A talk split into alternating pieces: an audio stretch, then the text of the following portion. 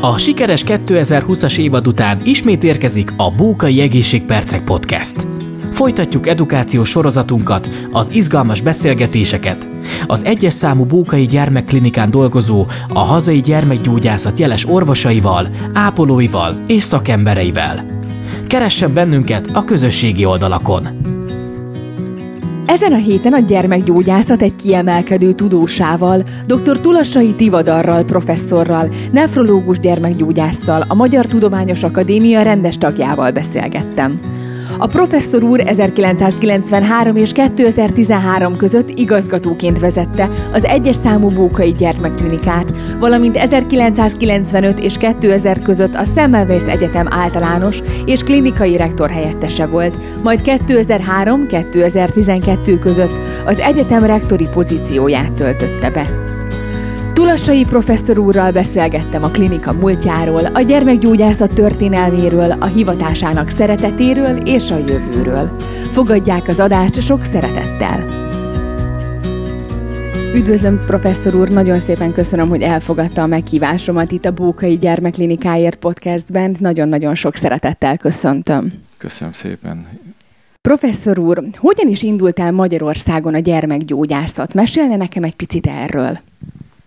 A gyermekek a történelem folyamán nagyon fontosak voltak az emberiségnek, hiszen már a Bibliában is tudjuk, hogy aki gyermektelen volt, az úgy hát azt, azt, azt az Isten büntetésének számították, azonban a betegségekkel való foglalkozás az hosszú időn keresztül nem történt meg. Tudunk arról, hogy a, a régi kínai orvoslásban, vagy a perzsa orvoslásban a gyermekekről szóló fejezetek föllelhetők nagyon régi, több száz ezer éves könyvekben, azonban szervezett gyerekellátás nem volt. Isten adta, Isten elvette, utánpótlás mindig volt, sok gyerek volt, sokan haltak meg. A középkorban a gyermek intézmények ősének a Lelencházat tartjuk a középkorban kialakuló Lelencházakat, amely először Milánóban egy püspök által jött létre, ahol az elhagyott gyerekeket bevették, de itt 90% fölött volt a halálozás. Uh-huh. A ragályok azok ott is terjedtek. És hát érdekes módon a, az első szervezett gyermekellátás az Napóleon nevéhez fűződik. A franciák egyébként is élen jártak a kórház alapításban, mert tudták, hogy a, a hadsereg miatt fontos lenne, hogy a felnőtteknek egy jó kórház alakuljon ki, tehát az 1700-as évek közepén uh-huh. már volt kórház, de 1802-ben Napóleon létrehozta az első gyermekkórházat Párizsban.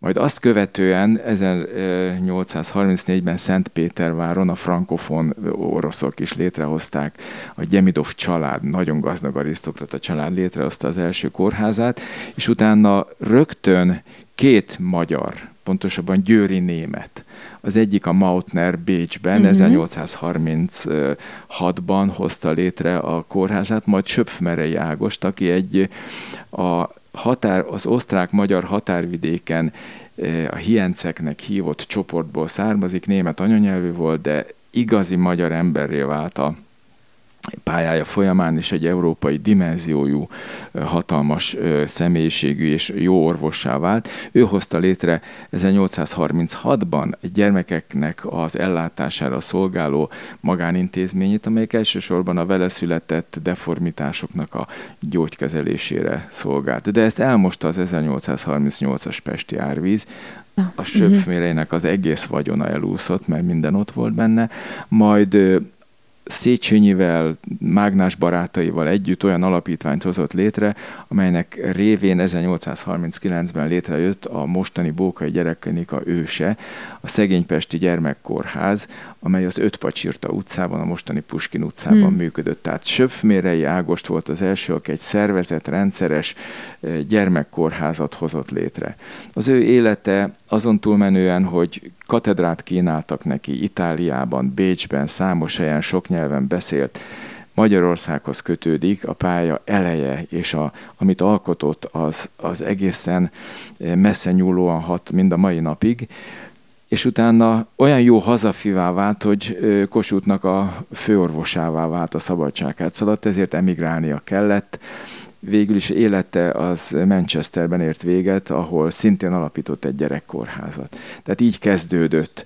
És a, Söpfméreinek két orvosa volt, az egyiket úgy hívták, hogy Horvát, ő valahol el, eltűnt a szabadságharc idején, a másikat úgy hívták, hogy Bok János, hmm. akinek azt mondta Jókai Mór, hogy, hogy miért, miért vagy te Bok, legyél te Bókai.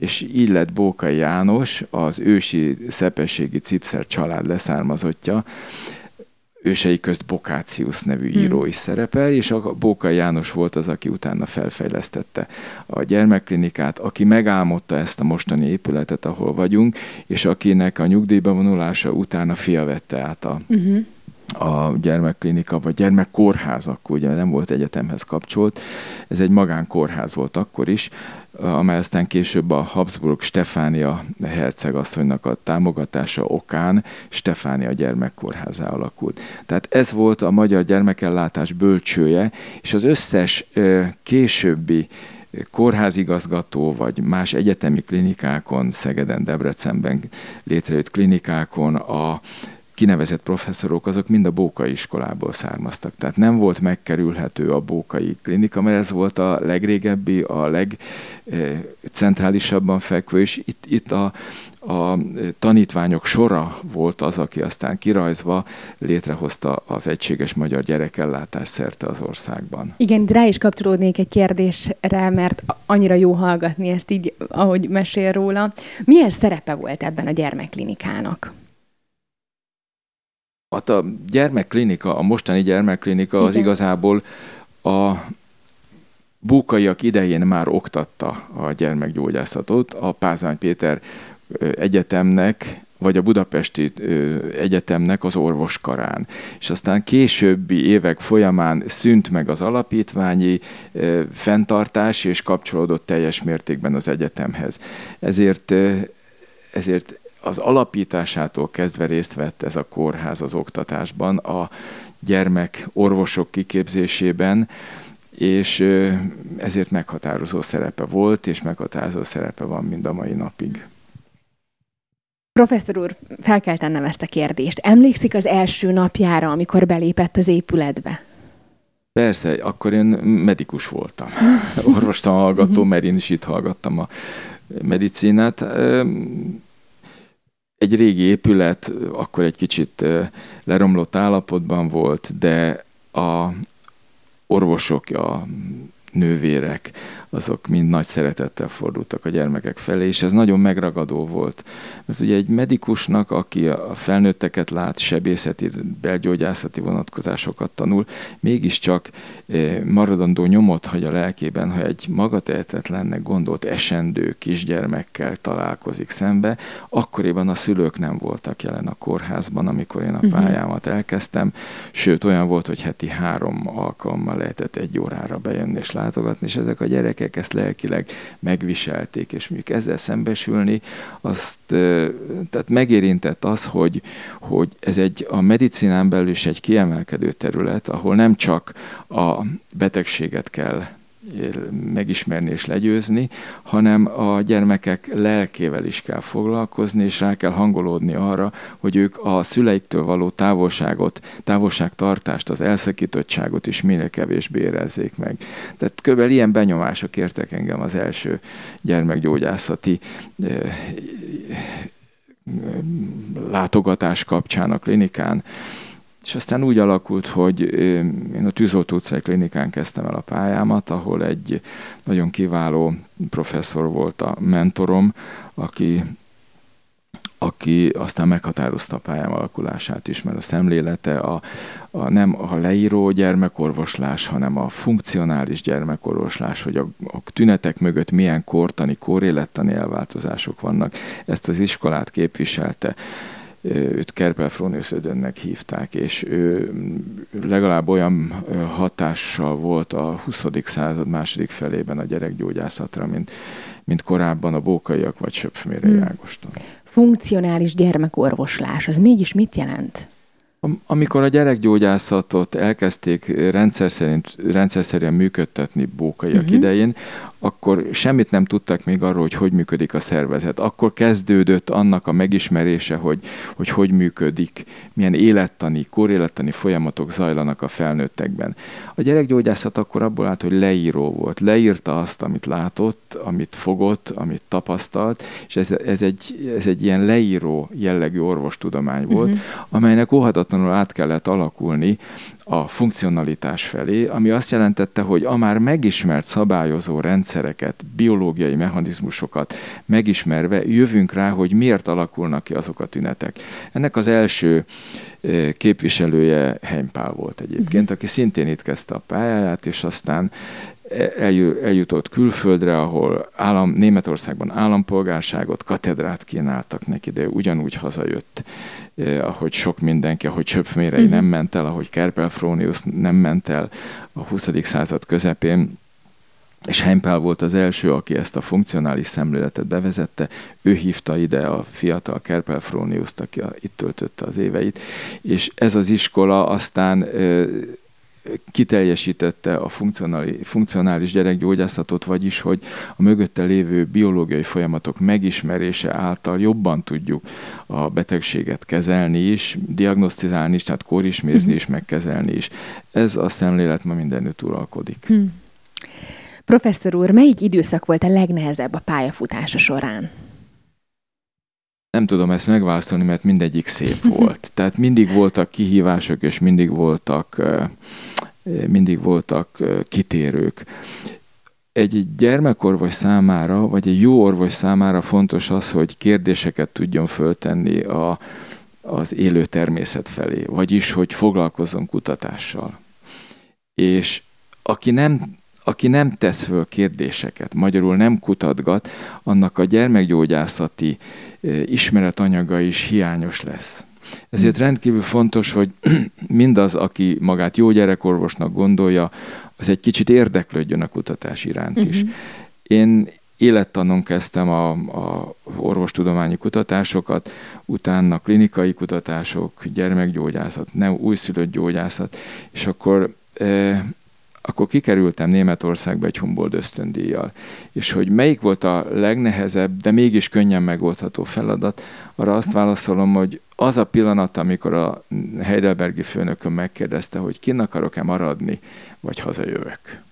Mert ha kin akarok maradni, akkor azt ő elintézi nekem.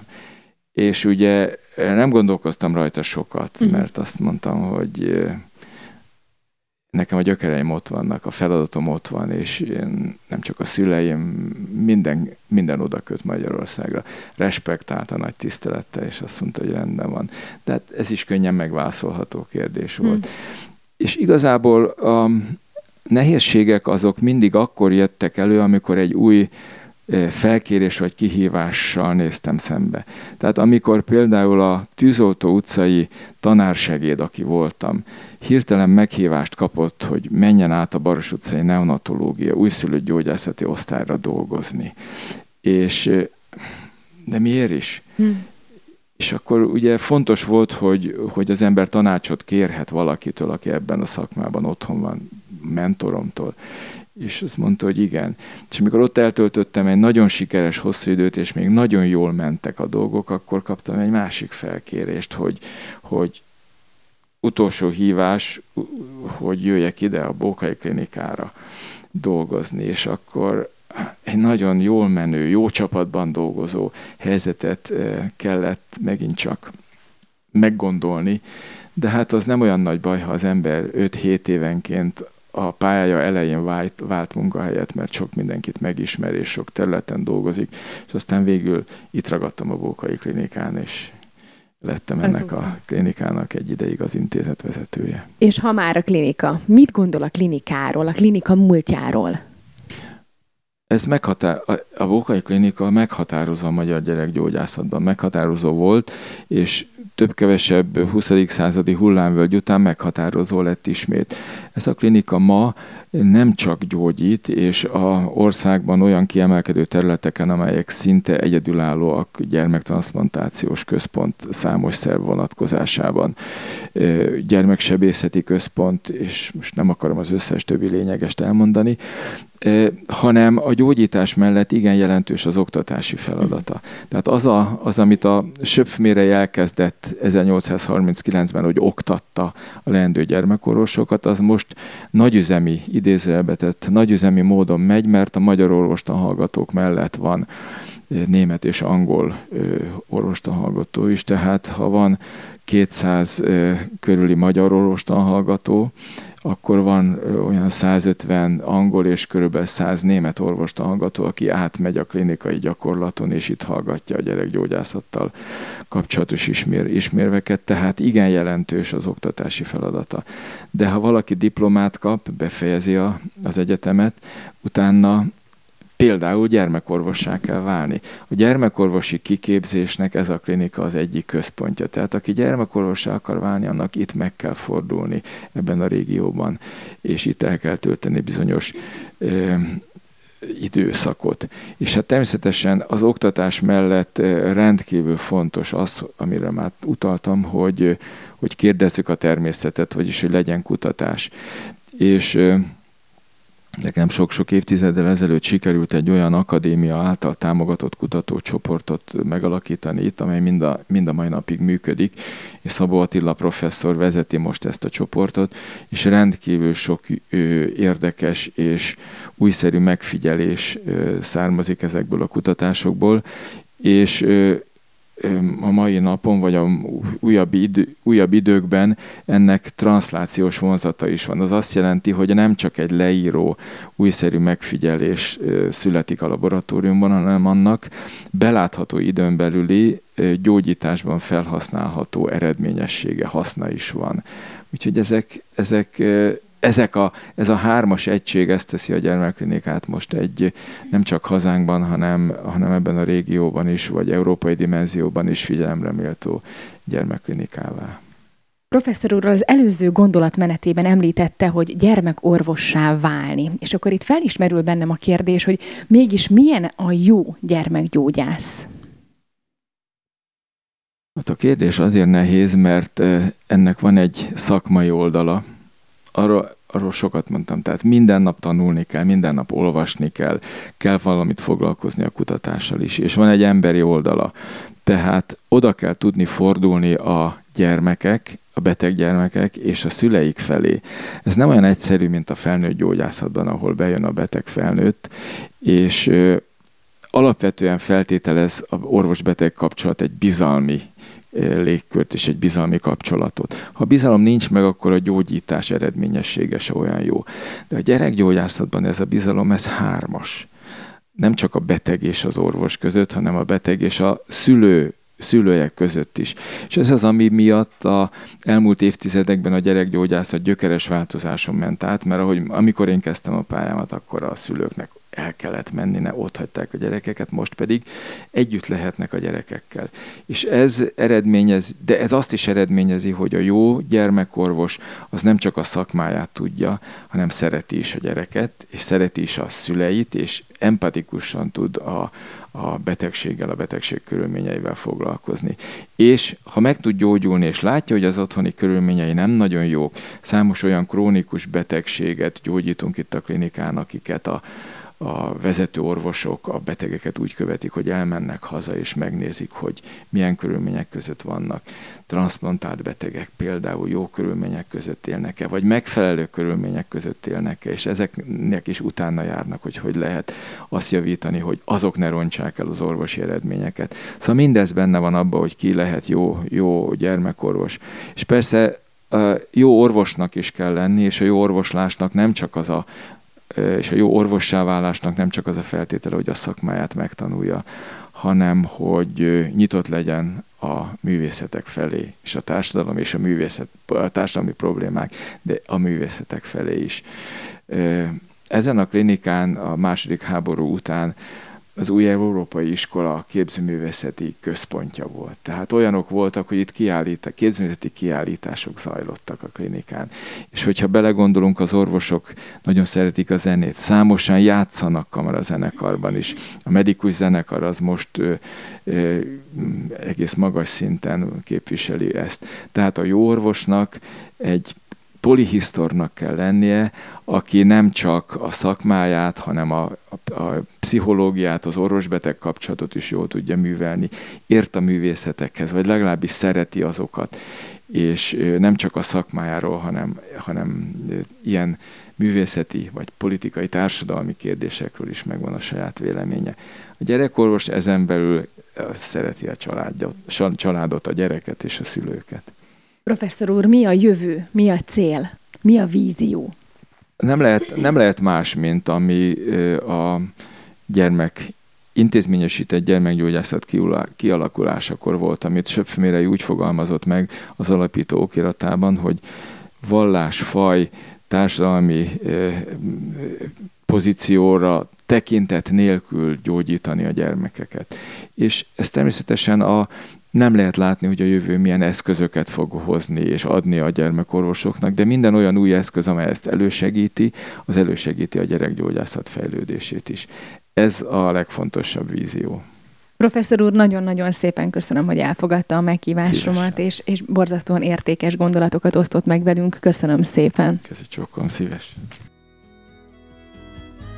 Nagyon szépen köszönjük, hogy meghallgatták az adásunkat. A többi epizódot megtalálják a www.bókaigyermeklinika.hu per podcast oldalán, illetve iratkozzanak fel a Bókai Alapítvány podcast csatornájára. Bókai ambasszadorként kifejezett célom, hogy a kommunikációs csatornáimat felhasználva minél nagyobb támogatást szerezzek a Bókai Gyermekklinikán gyógyuló gyermekek számára. Gyűjtésemmel szeretném segíteni az Európában egyedülálló Bókai Arcrekonstrukciós Centrum létrejöttét. Csatlakozzon ön is a kampányomhoz, segítsünk együtt. Egy kicsit a kicsiknek. Bővebb részletekkel kapcsolatban a Bókai Gyermekklinika Alapítvány weboldalán tájékozódhatnak. A podcast a Magyar Nemzeti Bank támogatásával valósult meg.